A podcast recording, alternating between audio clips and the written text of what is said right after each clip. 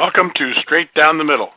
This is a replay of a former show uh, that was done in October with regard to a conversation about the Fiesta Bowl hole in one and the conversation we had with the folks from Bird Golf. So hope you enjoy the show. We'll be back again live on the 23rd, which is a Wednesday, when we're doing a live broadcast from the 16th hole at TPC Scottsdale. Until then, have a great day. Hit it straight down the middle. And now here's the show. Arizona Boomer Radio brings you Straight Down the Middle, Arizona's only internet golf show. Straight Down the Middle is produced by the Boomer and the Babe Incorporated in partnership with GolfMix.com. GolfMix is your place to read course reviews written by recreational golfers just like you. Learn about the course you're going to play. Check out GolfMix before your next round now it's time to hit it straight down the middle. Four.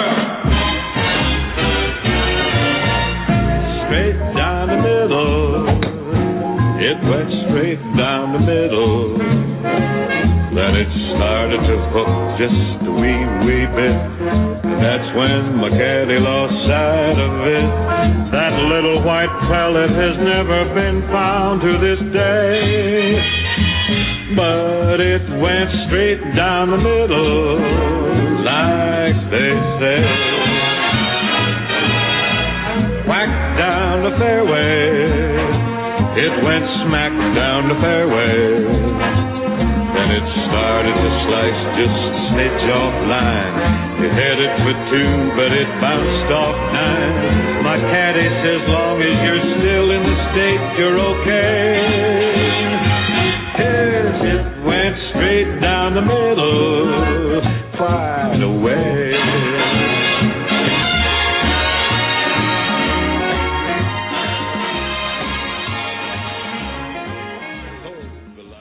Welcome to Straight Down the Middle, brought to you by Arizona Boomer Radio in conjunction with GolfMix.com.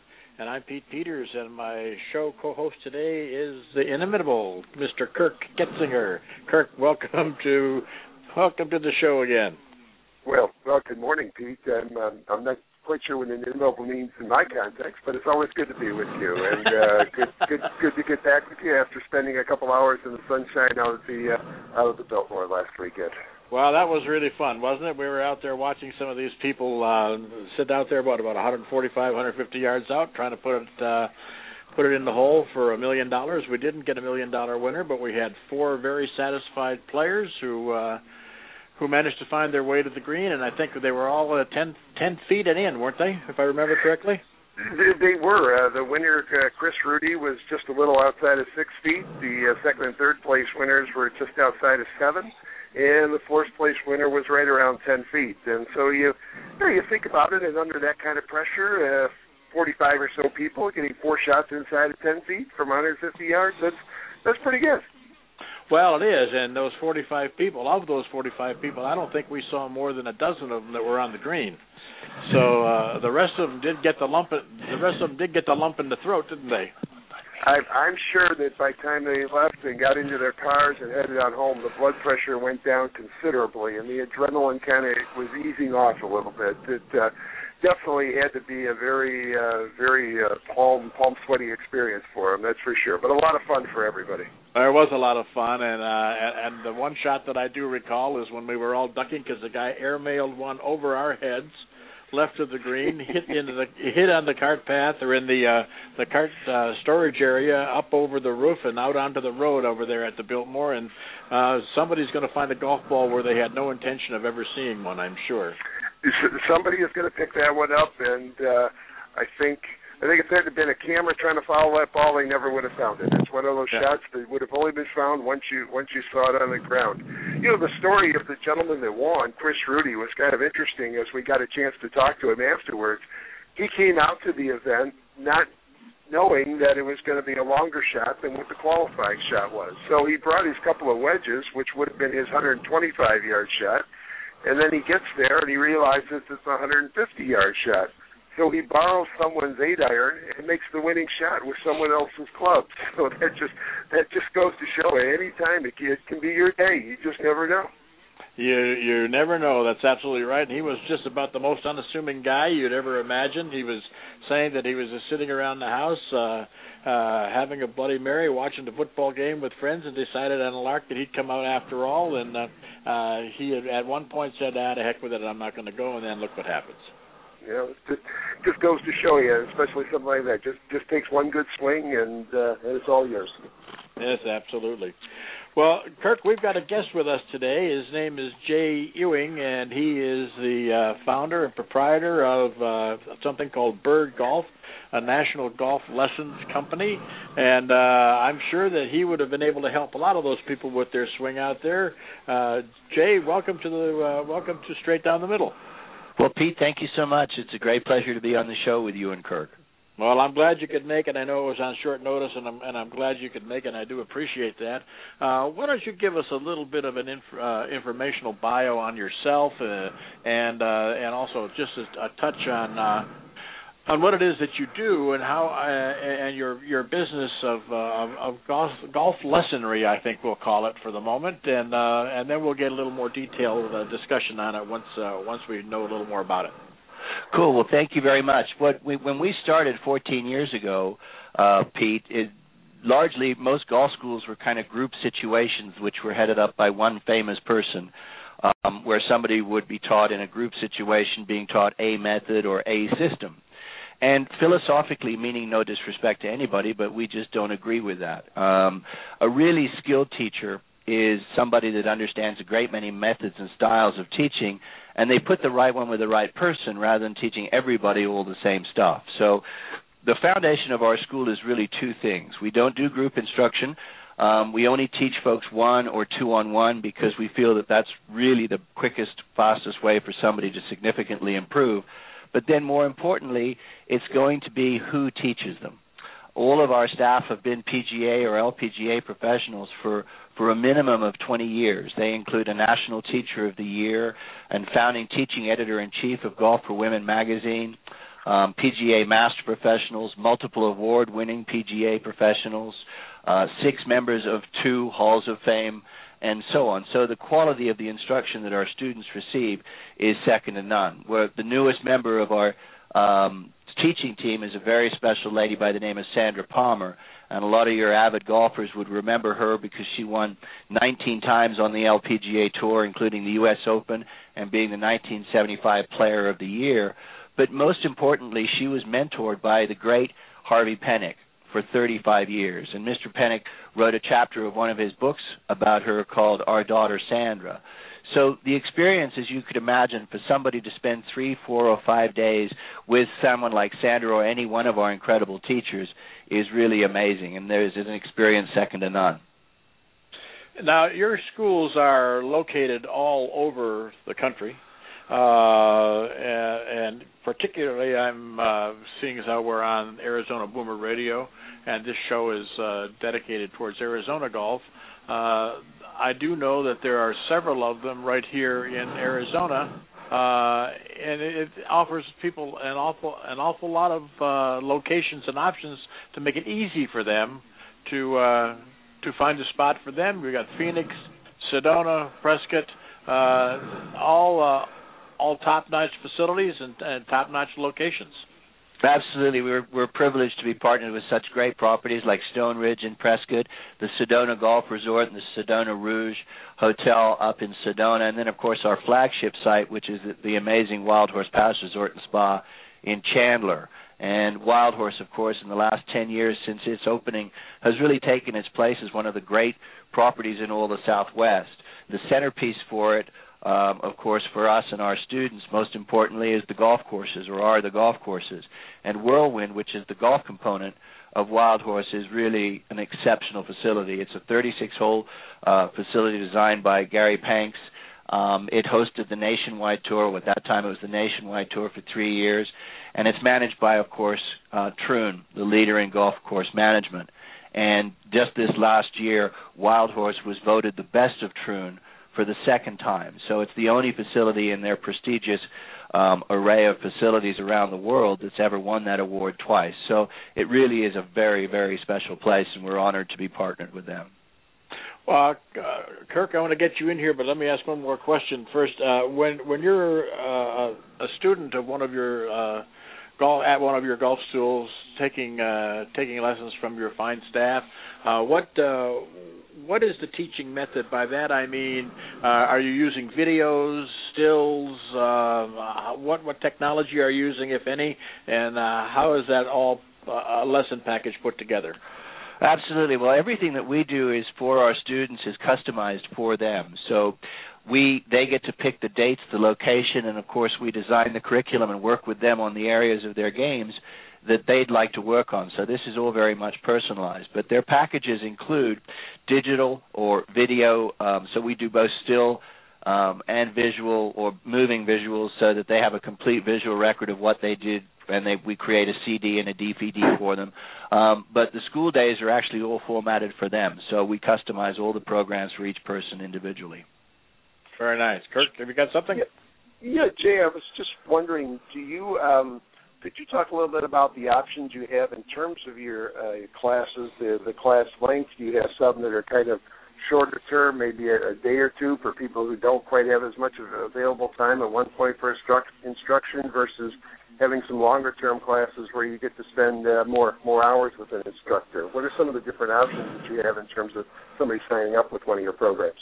Well, thank you, Kirk. We do uh, at a minimum of two days because we really feel to be effective um, that we need two days that first time to really spend with someone to make a significant difference. So anywhere from two days, and we've designed schools that are actually three and four months long for a couple of young men that wanted to become and have become professionals. Um, so we can do everything in between, but most of our schools are between two and five days long. Each school day is six hours of instruction plus lunch, so the students spend six and a half, seven hours with their teacher, and it also includes a playing lesson, which we feel is vital. Um, people will do things differently on the driving range because it doesn't matter there. Um, it's a human um, trait to fail comfortably but not uncomfortably, as it were. So when somebody goes out on the golf course and they're working on a new move, if that move doesn't work and they have a couple of bad holes, they're going to revert back to what they did before. So we feel that when somebody's working with something new, that they take that to the golf course and when they see the success of that, that new move happen in a live situation, that's when they've turned a skill and made it into a habit, and of course they own it. So um, that's why we feel that the on-course instruction is so vital. In addition to which, of course, you can do things in a live situation that you don't have on the range. So you've got situational things about game management, how you should play the game, how you should appro- approach playing different shots, and so on. So that's all the reasons we feel that's so important. Well, uh, Jay, I, I just want to interject here where you were mentioning this on the versus the range versus playing the game. Uh, I, I've always been one that I go to the range for the sole purpose of getting loose and having an idea as to what I'm going to be playing like that day. I don't sit there and grind over a big bucket of balls before I go out to play around the golf because I might get tired.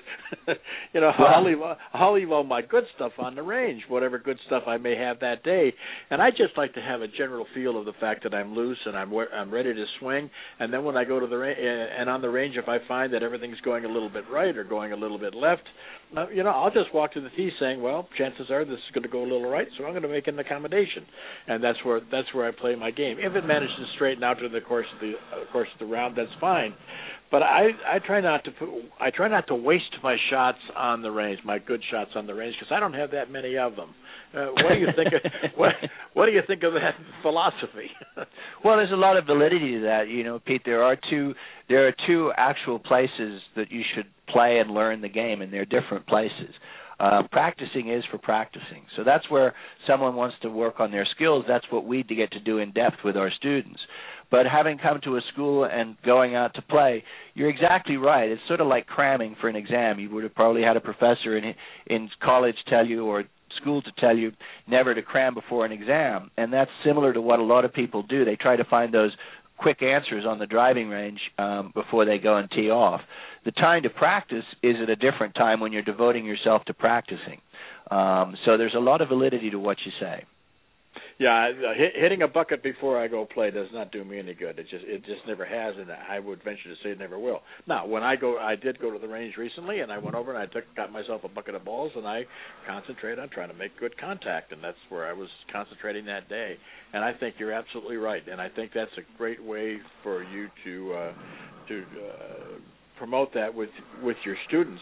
Uh, the next question I had, and I'm gonna, I know I wanted to get Kirk back in here because he's got to go, but um, what I wanted to mention to our listeners and have you expound on a little more is you said that you have different teachers and they build it for the they build the shots or the or the the lesson for the individual student because everybody's a little bit different. Uh, mm-hmm. I think I think that's very important. I, I I'll, I'll relate this story, and uh, it was a case when I was covering the Skins game years ago, and Trevino was in the game, and he said he said it doesn't make any difference how you get to the ball. It's just what what position you're in when you hit it, and where yes. the club face is when you hit it. So what you look like getting there, he said it doesn't make any difference. Yep, that's absolutely true. And you know, a great teacher is able to work around um, all sorts of idiosyncrasies that people might have, our body shapes, our coordination. Um, all these are different factors in how you'd go about teaching the game and teaching it really well. Well, uh, you know, Jim, you know, Jim Furyk is a, a perfect example. Yeah, exactly. And in fact, they did a the PGA Tour did uh, they took the top 50 players in the world about 6 or 7 years ago and they all tested with 7 irons and they all hit 50 shots. Do you know who it was that hit it the most accurately? Jim Furyk. Jim Furyk. Yeah. and so yeah, there's no there's no one size fits all. The key thing is though that people should do is that they develop and hopefully they're working with a coach that'll help them do that. But they develop a swing that works for them and they stick to it. The one um, the one common denominator of all great players is that that's what they do. And I think that most amateurs think that golf pros work on these enormously technical things all the time, and that's actually not true. If you go to a tour event, the best place to actually learn things is to go to the driving range to watch the players practice. Most of the players will have some sort of alignment device pointing them in the right direction. Now, you would think that people that do this so well for so long, they wouldn't know how to aim. That that wouldn't be an issue. But when they have a bad round, the great players don't go out and try a bunch of new things like most folks will tend to do, and their friends will give them some tips, and before long they've got 40 swing thoughts, none of which work. But they go back to their model, their their how-to, and they don't they do the things that they know to do, and they do them better. Jay, you know, one of the things that um, we all know is that one area that people could really improve their scores is by improving in their short game. And at practice time, at least I've always felt in the short game on your wedge shots around the green and with the putter pays off uh, very handsomely when you when you have the time to do that. What are the, some of the things you might do in your golf schools to kind of help people out with their short game because that is something that you know look none of us are going to hit a drive like Bubba Watson, but all of us can get a chip shot closer to the hole than maybe we did before with a little bit of a uh, little bit of practice. What are, what are some of the things you work on with people in the short game area? Well, it's you know again, there's lots of different methods and styles of of teaching and working on the short game, which our um, instructors are conversant with. The biggest thing though is to get people to really buy into that. Um, most people will say that and recognize it, but they'll still hit 90% of the times they'll go out and hit their driver. So um, it doesn't sink in. If you go to your club though of an afternoon or your course, um, you'll see that the driving range is filled with players, most of whom are hitting a wood or a driver, and there's one or two people on the putting or chipping green. Chances are the person on the chipping green and putting green is your club champion. Um, one of the most fascinating tells, I think, on the PGA Tour at the very end of the year, um, if you take all of the players on the PGA Tour and all of their rounds, so this includes the guys that missed the cut and so on, what do you think the average tour player? How many greens in regulation does the average tour player hit? Do you think? I I, I believe it's around twelve, if I remember you're, right. Yeah, you're you're correct. It's actually a little bit over eleven. So yeah, between eleven and twelve, depending on the year. What is their average score? Yeah, their average score is 71, 71 and a half, 72, something like that. So that tells exactly. You it's yeah, because they play par 70s, 71s, and twos. So it's it's actually a fraction of 0.2 over par. So basically, if you take that model, the average tour player misses seven greens in regulation out of 18 and shoots par. So that's the most telling statistic that um, that you could do to to really help people understand how important the short game is, because it is basically the whole game is really played um, from 100 yards and in. I, I you know I think you're exactly right, Jay. It's just uh, and I think when you either watch a tournament on TV or watch it in person, and you see the shots that they make around the green, that's where you really see so much of their skill level uh, on show because they're they're getting balls up and down from positions that the average player, you know, generally is, rarely is comfortable with, and uh, I, I think that I think that's great that you get people to buy into the importance of what the what the short game is uh, means to the to your golf score. Yes, because most people come to us and they want to work on being more consistent or hitting it a bit further, and these are all viable things that we can help them do. But when they we ask them to do a profile before they come, and most folks say that they have a much better short game than they actually do. So one of our jobs is to help them understand that and understand the importance of devoting equal time to not just the swing, but obviously working on your chipping and putting as well. Well, the interesting thing is if you if you take a look at your uh, a round of golf of nine holes where you're shooting 50, uh, the weekend golfer is shooting 50, and uh, you've got uh, you you've got 18 holes and uh or rather uh, nine holes and if he's going to take uh two two shots per hole on putting there's 18 of those 50 right there and then by the time you figure that he hasn't hit the greens 12, uh, 12 out of uh, at the rate of uh, 12 per 18, he's going to be some chipping, so he's going to be chipping what five more times. So all of a sudden, his number uh, is he, that he's used up on short game strokes is almost going to be half of what his total strokes are. Uh, it, it really does emphasize the fact that uh, that's where you have to have a lot of emphasis. Well, the other thing is too, Pete and Kirk, it it having a great short game, which is the easiest part of the game, although the most neglected. But having a short game, a great short game, is the easiest part to really um, to to excel at. Um, it breeds though, because if you have a great short game, it takes a lot of the pressure off your swing. So as opposed to thinking that you have to hit every green in regulation and hit it in a certain distance to be able to score. If I know I can get it up and down out of a trash can, it doesn't really matter where I hit it. So all of a sudden that frees me up to swing a whole lot differently. And when I was playing and I was playing at my very best, that was exactly the case. I knew that I didn't care where I hit it. If I got it out there around two and a quarter, that was fine with me. If I got it close, somewhere near the fringe where I could so where I could take a chip at it, I could chip in a putt to get down. Uh, that's fine. Or even if I chipped and and and got down in two, I'm still playing even fives at uh, at, for, at 45 for nine holes, and a couple of breaks after that. All before you know it, I'm at 41, 42, and I'm and I'm playing to a pretty decent handicap for a hack weekend golfer. And that, and, that, and that's kind of the way I looked at it as when as far as structuring my game. Now it's a little different now because I haven't played, but uh I would I, I would be disappointed if I didn't shoot 85 or better on almost any golf course I went to with that philosophy. Mhm. Absolutely. Yep. Kirk, anything else?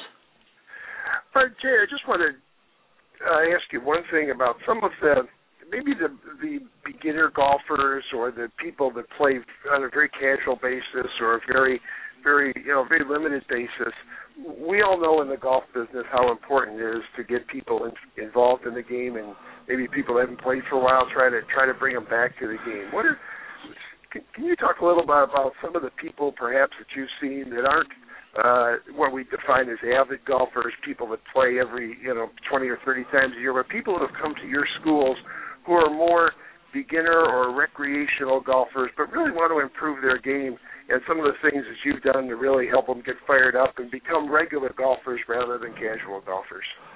Absolutely. Well, we've had the great good fortune over the years, Kirk, to be involved with lots of folks and have introduced them um, to the game. And one case in point would be Barb and Don Raymond, who are marvelous students of ours from the Northern California area. And we got the great good fortune to actually introduce them to golf 11 years ago with their teacher, Jim Sampson. And Jim is really a teacher without peer. He's one of our founding professionals, founding teaching professionals of the school. But Don and Barb worked diligently with Jim. They had never held a golf club before. Um, we saw them 11 years ago, and they wouldn't mind telling you that they were in their 60s at that time. But golf has really become a passion for them. In the last 11 years, Don and Barb have just attended their eighth invitational, which is our annual tournament at Wild Horse Pass that we do, which is a four day pro am. And Don um, had just announced that they have now both played over a thousand rounds of golf. So golf has really become a huge passion for them. And for us to have an opportunity to have shared that journey and continue to share that journey with folks like Don and Barb is magic, and it makes what we do so special. That that is great. That is really great to hear about that, Jay. That people uh, who've, who've come and spent time with your instruction now are really really devoted golfers, and those are those are the kind of stories that make the game great. It really is. And you know, it's a game for everybody. Um, we feel that our concept, because it is an extended period of time that obviously someone spends with their teacher, but it allows someone to build skills and turn those skills into habits so much more quickly and get them game ready. But you know, even if people are just um at, at the time that they're starting out the the game and they're thinking of starting it, I would encourage them to always take lessons with somebody that's either a PGA or LPGA professional locally one of the things that we notice, Kirk, is that if if we get somebody who's never played, they're a raw palette. It's an easy painting to make. When somebody's played for 20 years and they haven't taken any lessons and they need to change some habits that are not quite what they'd like, it's a lot harder to change a bad habit than it is to create a good one. So if somebody's thinking about taking the game up, I would really encourage them to see their PGA or LPGA professionals locally so that that way they get off to a really good start. Well, uh, Kirk, I don't know. I don't know what you're looking looking like on time. It's uh, it's it's 9:26. I just wanted to wondered if you had another question or so you wanted to ask Jay before you had to uh, depart. Yeah, I think I think I'm all set, Jay. It's been a real real pleasure to chat with you, and I wish you continued success with bird golf, and uh, look forward to hearing from you, hearing about your success stories in the future. Well, thank you and Golf Mix so much for having us on, Kirk. We appreciate this opportunity to speak to you very much, and of course your listeners as well. So, thank you so very much. Well, very good, Pete. I will be chatting with you uh, next week then. Sounds great. I'm sure we'll talk before then. Thanks, Kirk. Have, a, okay. have a great day. Thank you. You too. Take care now. Well, uh, Kirk, I uh, rather uh, Jay, I'm sorry, I've got a few uh, few more questions I want to talk to you about. A couple other things. Uh, before we do that, uh, let me play these uh, these few uh, commercial things that we have for about two two minutes and thirty seconds, and we'll be right back with more conversation. That'd be great. Boomer the Babe are the publishers of Boomer Series books. Our authors have their own shows on the Boomer the Babe network. We encourage you to listen. Ron Naraki, author of the forthcoming book, The Ten Commandments of Investing, is the host of Wealth DNA, a financial show about real estate investment. Learn how to build and manage your portfolio. Ron hosts the show, and he always has good information to pass along, as do his guests. Listen to Wealth DNA on the second and fourth Monday of the month at 8 a.m. Arizona time. Tom Liggering's another Boomer Series author. His book, Success or Failure, The Choice is Yours, is the basis of the show he does with his broadcast partner, Dr. Terry Munther. Listen to Success or Failure with Tom and Terry on the fourth Wednesday of every month at 9 a.m. Arizona time. Learn how you can maximize your performance in business and in life. The methods you employ can either help or hinder. The choice is yours. Before you book your next round of golf in Arizona, go see what golfers just like you are saying about the courses you want to play at golfmix.com. While you're there, write a review of the last course you played and get $10 off your next purchase at Vans Golf Shops. And enter into our Greenskeeper of the Year contest for a chance to win a foursome at the home of the Waste Management Phoenix Open, the stadium course at TPC Scottsdale. So check out Golf Mix, Arizona's leading golf course review site and mobile app. What are you waiting for? At golfmix.com.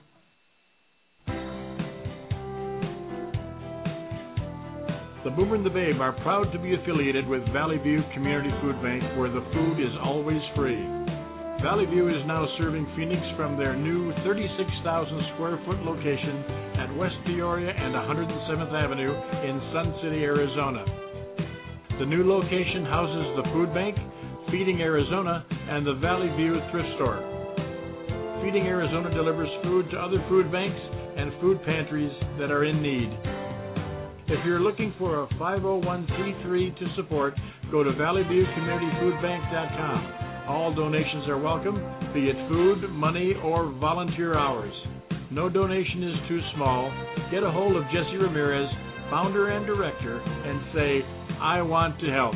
Valley View Community Food Bank, where the food is always free. And we are back. This is Straight Down the Middle on Arizona Boomer Radio, and we're talking with Jay Ewing. Jay is the uh, I guess you're the founder, is that right, Jay, of uh, Bird Golf?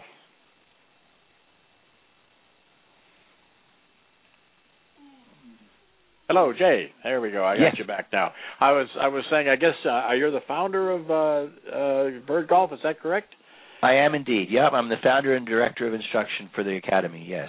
And uh, you you started this. Uh, I know you you told us a little bit at the beginning of the show about uh, your your your starting it and the philosophies of it and so on and so forth. But what was it that uh, that pushed you over the edge, so to speak, to say, "Hey, I've got to do it this way"? Well, it's just there. You know, there's two core philosophies that we really believe, Pete, and of course, one of them is that group instruction is not the most effective way for people to really learn because everybody is different, and that a really skilled teacher is that person that understands different styles and methods, and rather than teaching a cookie cutter situation or a cookie cutter version of the golf swing, they're able to teach teach people of all shapes and sizes and do so successfully, and that they don't teach them all the same stuff. Um, in addition to which, we actually work extensively with our students on the mental part of the game.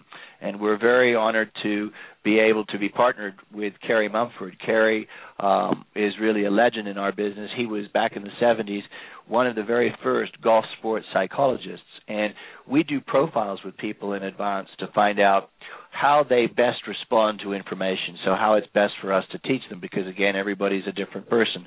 So, those combination of things really separates us from any other golf school in the world.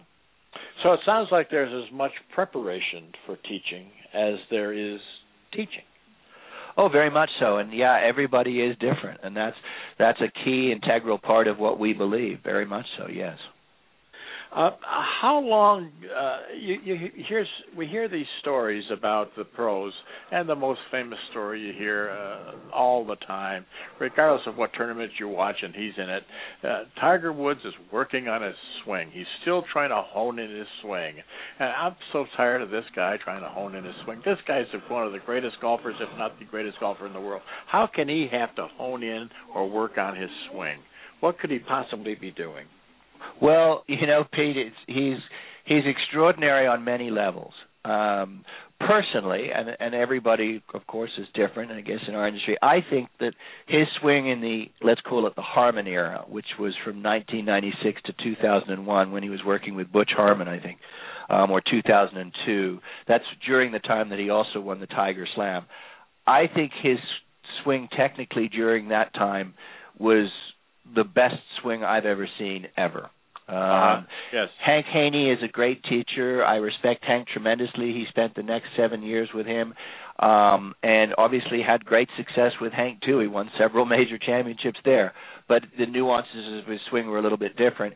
And now he's doing what's sort of a version of the stack and tilt with his coach today. I think that really you're looking at the only person that could have made three complete swing overhauls um, work. I don't know any other player in the world that would have had the skill and patience to develop three swings. So, um, you know, while he's he's he, I would never recommend that somebody does that. He he is making it work. And this year, coming back to win three tournaments, you could pretty safely say that he's back. He hasn't won a major in four years, but I think it's only a matter of time before he starts winning those again too. So he is extraordinary. But for my money, Pete, um, his swing for that six years that he was working with Butch Harmon was flawless. It was just amazing. So if it was me, I would have told him never to change from that. Well, that's what I thought too, and I and I and I certainly don't have the, nearly the expertise that you have. But why in the world would you know? I, I'm kind of a believer if it's not broke, don't fix it. Uh, why, why in the world would you change something you're that successful with? Well, part of what it is is that what he was doing with Hank apparently put a lot of stress on certain body parts, most particularly his knees. You Yeah. know, that was famously highlighted when he won the Open on one leg, really. Um when he won in the playoff against Rocco a few years ago, which of course was his last major that he won. But um there was the, there's a big school of thought that that played a big part in why he is changing to this sort of stack and tilt version, which has less moving body pieces and more manageable. Of course, he's also changed his ball flight in doing that. Um, he hits the ball now predominantly left to right. He really favors a fade, so um, that's a shot that he's becoming comfortable with. But it takes a long time for a player, even of his magnitude, to get comfortable making changes like he's made. And it is, uh, as I said, it's part of what makes him so extraordinary that he can do it. Um, I don't know any other player in history that could have gone through basically three swing makeovers in a 15 year period and be as extraordinary as he has been. How long how long does it take for somebody to establish a new swing and have it become such that they can be repeating it when they go out time after time after time? I'm talking about an average golfer like myself. You know, it varies, Pete. Um, it's it, it's how much attention they're getting as far as in the learning process of that. We feel that if someone gives us three days of their time, that they can make significant changes and that they will be lasting changes. Uh, one of the other things that we do as a school, which is unique, is we want to have a continuing relationship with our students. So when their school's over, part of their school is that they will have unlimited remote contact with their teachers. So we live in an age today, of course, that's marvelous. We can do things we couldn't do 10 or 15 years ago.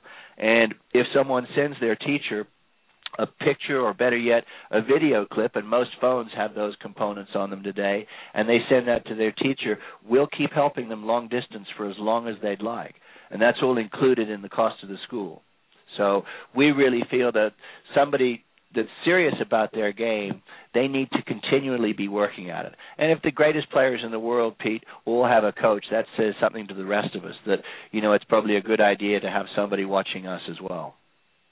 Ab- absolutely the case, I'm sure. Tell us a little bit about your packages themselves. Uh, what are they? Ra- I'm not looking for necessary pricing, but maybe if you can give us a price range. Uh, how inclusive are they?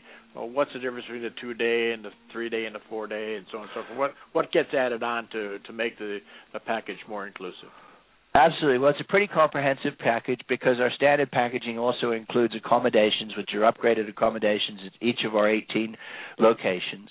All of the formats are either six or eight hours of instruction each day plus lunch, so those things are included, as are, of course, the DVD and the CD, the, the visual record that we create and make for our students. Um, in addition to which, they also have unlimited playing privileges at all of our facilities during, for the duration of their school, and the hotel accommodations as well. So all of our packages include all those things. They include the mental game profile with Carrie Mumford, the unlimited remote follow-up with their teacher, and the packages begin at 1200 and then they go up to for a 5-day one-on-one school 50 150 but and everything in between. But if people are interested in finding out, they could visit our website at birdgolf.com, which is B I R D G O L F.com. And the website's pretty comprehensive. It'll introduce them to all of our packages and professionals and, of course, our sites as well. Well, I guess it's pretty safe to say that they're going to get a, a lot of hands-on. They're going to be able to hit a lot of golf balls and um, uh, form some pretty good calluses. well, yeah, it's it's the old adage, you know, no pain, no gain, Pete. And we we um, we wish that we could wave a magic wand at someone and make them better, but I'm afraid that vehicle hasn't been invented yet. So, um, true. you know, it does take a little work. And um, you know, Mr. Hogan, the great Ben Hogan, he called digging, he called practicing digging in the dirt. Um, so there's a there, yeah, there, it, it sort of there goes hand in hand with how much you put into it, you're going to get out of it. And if somebody's ready to put the time into it, absolutely, they're going to improve. Absolutely, there's no doubt about it. I know I've uh, on occasion I've taken a, a couple of lessons, uh, just uh, hit and miss here and there from a club pro or whatever the case might be. I said, "Hey, I'm really having trouble getting my myself together here. Can you can you give me a couple of hints?" And he, he would look at it and go, "Try this, try this, boom." And I was I've always been fortunate enough uh, in my younger days that I'd be able to make whatever kind of a move he thought I should make within reason to the point that I would see some a little bit of improvement. Uh, mm-hmm. I've never I've never been one to hit the ball 50 mile 50 miles down the middle. Um, I wish I could, but that that was never the case. Uh, it, but let's talk about distance. Just just kind of uh, starting to wrap this up a little bit uh, in our conversation distance does play uh, play a part in the golf game, and it, uh, a, a fair amount of distance uh, is always an advantage, I would think, for the most part. Uh, but nonetheless, it's not the be all and end all. But what happen? What do you help people with, and what can you can suggest to people uh, as far as distance is concerned? Or what say? Is there a couple of thoughts? Maybe not a swing move, but a couple of thoughts with regard to uh, getting the most distance that you might be able to get out of your swing, whatever swing it is. Absolutely, yeah. I mean, you know, it has become today's modern, and and again, I think we, you know, the the tour players, both men and women, are so visible today, Pete, that we tend to think it's a game played by them, but really, golf is a game for all the people that watch them. Um, that's right. the great majority of golfers. So the everyday golfer and you know people would want to be careful comparing themselves to some of these kids. They they play a different game than i grew up playing 35 40 years ago um mm, they absolutely. they hit the bull so much further it's uh like the great line that Jack or Mr. Jones said when Jack Nicklaus won his first Masters at Augusta you know that was the scoring record until Tiger broke that in 1996 but he shot 17 under par and I think he won by 9 strokes or 10 strokes or something and but Mr. Jones and Nicklaus you know in his day and at his time he was longer than anybody else by uh, the way Tiger was when he first came on the scene um, but Mr. Jones said to uh, Nicklaus at the uh, prize giving ceremony, he said, "Young man, you play a game with which I'm not familiar." And you know these touring players today, they they hit it a long way, but the so it's it's probably not logical that every all of us can hit it that far.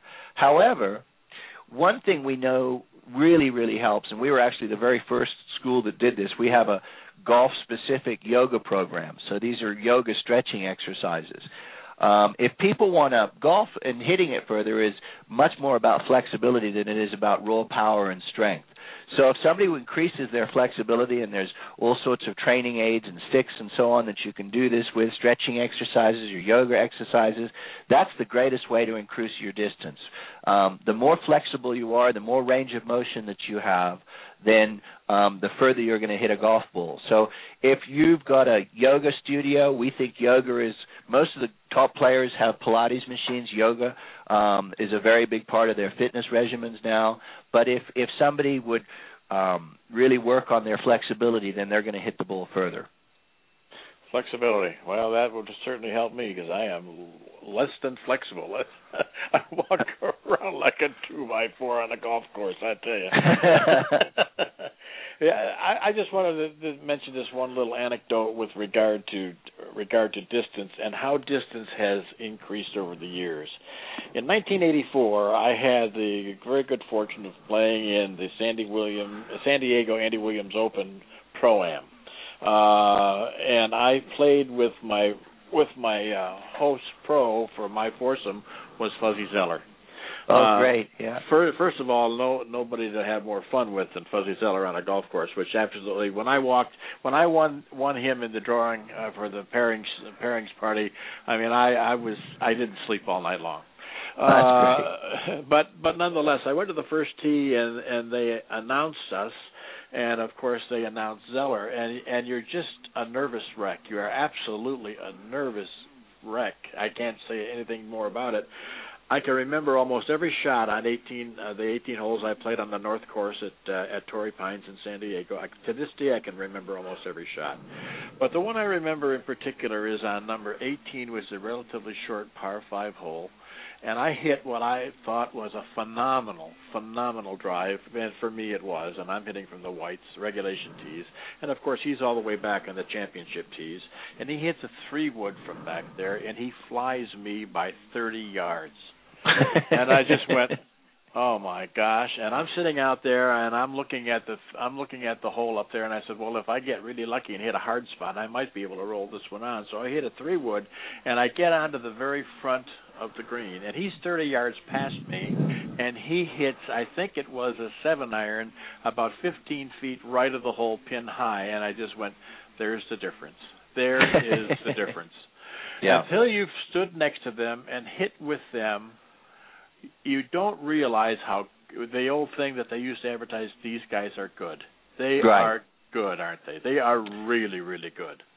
They are they are really amazingly good, and um, I don't think people really, you know, the one of the stats that's always a little bit skewed is they talk about driving distance, and sure enough, I'd rather imagine Bubba is about the longest player out there, but a lot of those holes, you know, they're picked randomly um, at each event. So a lot of times those guys are hitting like a three iron or a utility wood of some kind on the driving distance holes. So the driving distance, which is in the 300s now, it's probably 20 or 30 yards longer than that and um they hit it you know one of the things that tiger did is he made golf cool um when i was growing up the kids that played on the golf team pete were the kids that really didn't play other sports um Right. and you know today what you're seeing is with the advent of people like um ernie els who's a big tall very strong man or vj singh you're seeing people and especially the young brigade of players coming up today, you know, the 20 somethings. These kids that are six two, six three, you know, the great players in history, Nicklaus was 5 or is five nine, Gary Player's five seven, Mr. Palmer's five eight, Ben Hogan was five eight. So they've all been in that sort of genre. But if somebody's bigger and stronger as they are today, for sure they're going to hit the ball further. That's just physics. And you're seeing today athletes learn to play the game at an early age. So you're seeing some of these incredibly gifted kids that might have played football or baseball 20 or 30 years ago, but now they're learning to love golf at an early age and they're going to be physically better and more dominant. So you're going to just see this get that that that whole um era is expanding and these kids are getting better and better and better and I think it's just phenomenal for the game but um, it's not realistic for the rest of us to expect to hit 350 yard drives. I think, unless we're downwind and there's a cart path nearby. So, exactly. and somebody kicking it when it starts to stop. Uh, yeah, yeah. uh, I, and I can I can I can appreciate that, and I can I can relate to that, and I'll tell you how I do that. I have a daughter who is now an, a, a, an adult woman with a family of her own, but when she was in high school, she was a very very good softball player, women's softball Mhm. player, excellent Yep. softball player. She had one basic problem. She had all the attributes: great glove, left-handed, fast, um, fearless, uh, hit the ball well, could hit, uh, could slap the ball on the infield and beat it out. But she had one problem: she was five foot two inches tall. And Okay. I and I and I talked to uh, a, a couple of uh, coaches uh, that were out and looking at these kids, and they loved her. They absolutely loved her desire. They loved everything about her. But they said to me straight out, she said, "They said, Pete, she's five two. The girl that we're looking at standing right next to her is five six. They can take the same first, second, and third stride, and the five six person will have covered three feet more. So that Right. means she gets she gets to more balls, and Right. that was and that was the problem. Uh, a- and it's that way in golf. If you're if you're five foot eight and you got an arc to the golf ball, if you're six foot three, you got a bigger arc and you generate more club speed. That's one of the sad things I think actually, Pete, is you know players like uh, Corey Pavin, who never hit the ball very far but had a magnificent short game. That player probably can't compete in this new era. And he was a great, he still is a great shot maker, but he just doesn't hit the ball far enough to really be able to compete. You know, the courses are getting longer and longer. So the downside to all this, because it is very exciting to watch all this and watch these uh, young people get better and better. But the the sad part, the downside to that is players like Corey Pavin in the next few years and for remainder, I suppose, they're just not going to be able to compete with these these kids that hit it so far. Yeah, it, it really is. I mean, the, the the physicality of it is is what starts to take over at some point. It is, and as I said earlier, you know the the the whole game has changed. It it went from a sort of game that your parents or grandparents played to now being a cool game. Um, lots of young people, and and I would credit Tiger actually more than anybody else for making that happen too. Um, but it has become a cool game for kids to learn, which is magic. I think that a child that learns this game has the foundation of playing it for a lifetime, and that's the most magical part of it all. It absolutely is. Well, Jay, I want to thank you for being with me today, uh, and uh, and with Kirk when he was here. Uh, we certainly enjoyed the conversation, and uh, I'm very impressed with uh, what it is that you're doing and um, uh, I, I hope you uh, I hope you have a lot more success than you've already had. So uh, we always wrap these things up with uh, our guests by saying, uh, "Here's your opportunity to give your shameless self promotion." So uh, why don't you go ahead and tell us all about how people can get hold of you, take a look at your uh, packages, and what it is that you offer uh, at Bird Golf. Well, thank you so much, Pete. It's really been my privilege to be on your show with you and Kirk, and we really appreciate this chance to tell your listeners about Bird Golf. So thank you so very much for allowing that. Um, but if people would like more information, we'd love to have the chance to speak with them live.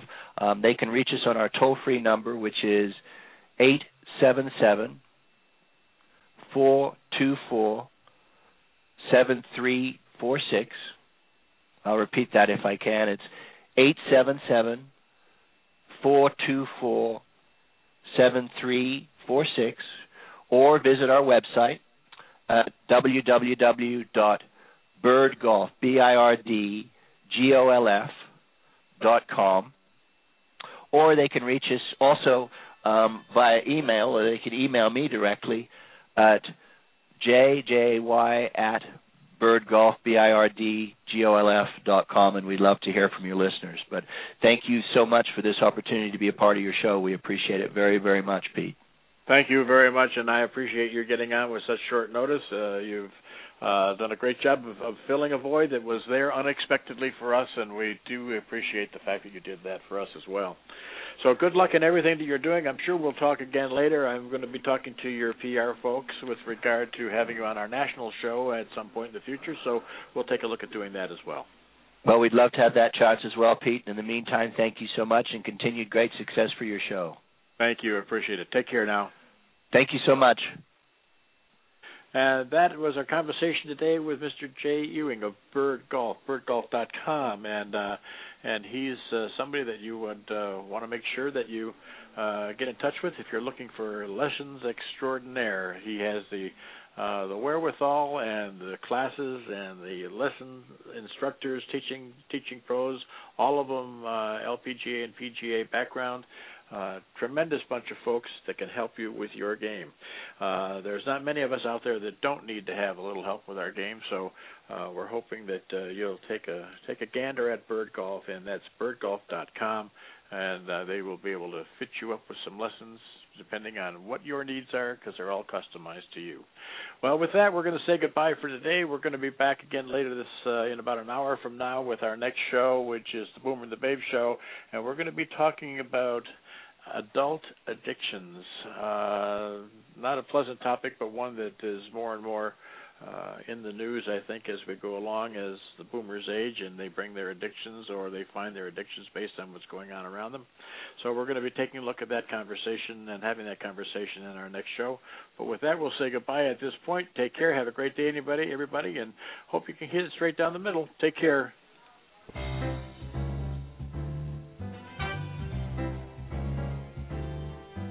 You've been listening to Straight Down the Middle on Arizona Boomer Radio. Arizona Boomer Radio is produced by the Boomer and the Babe Incorporated and can be heard Monday through Friday. You can sign up for their online magazine at boomerandthebabe.com.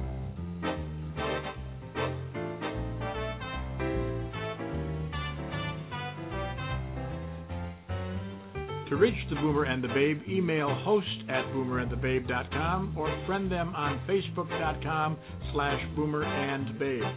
And on Blog Talk, you can friend them at blogtalkradio.com slash boomer and babe. Follow their tweets at twitter.com slash boomer and babe. Be sure to make the second half of your life the best half of your life. And remember, at 50, you're just getting started.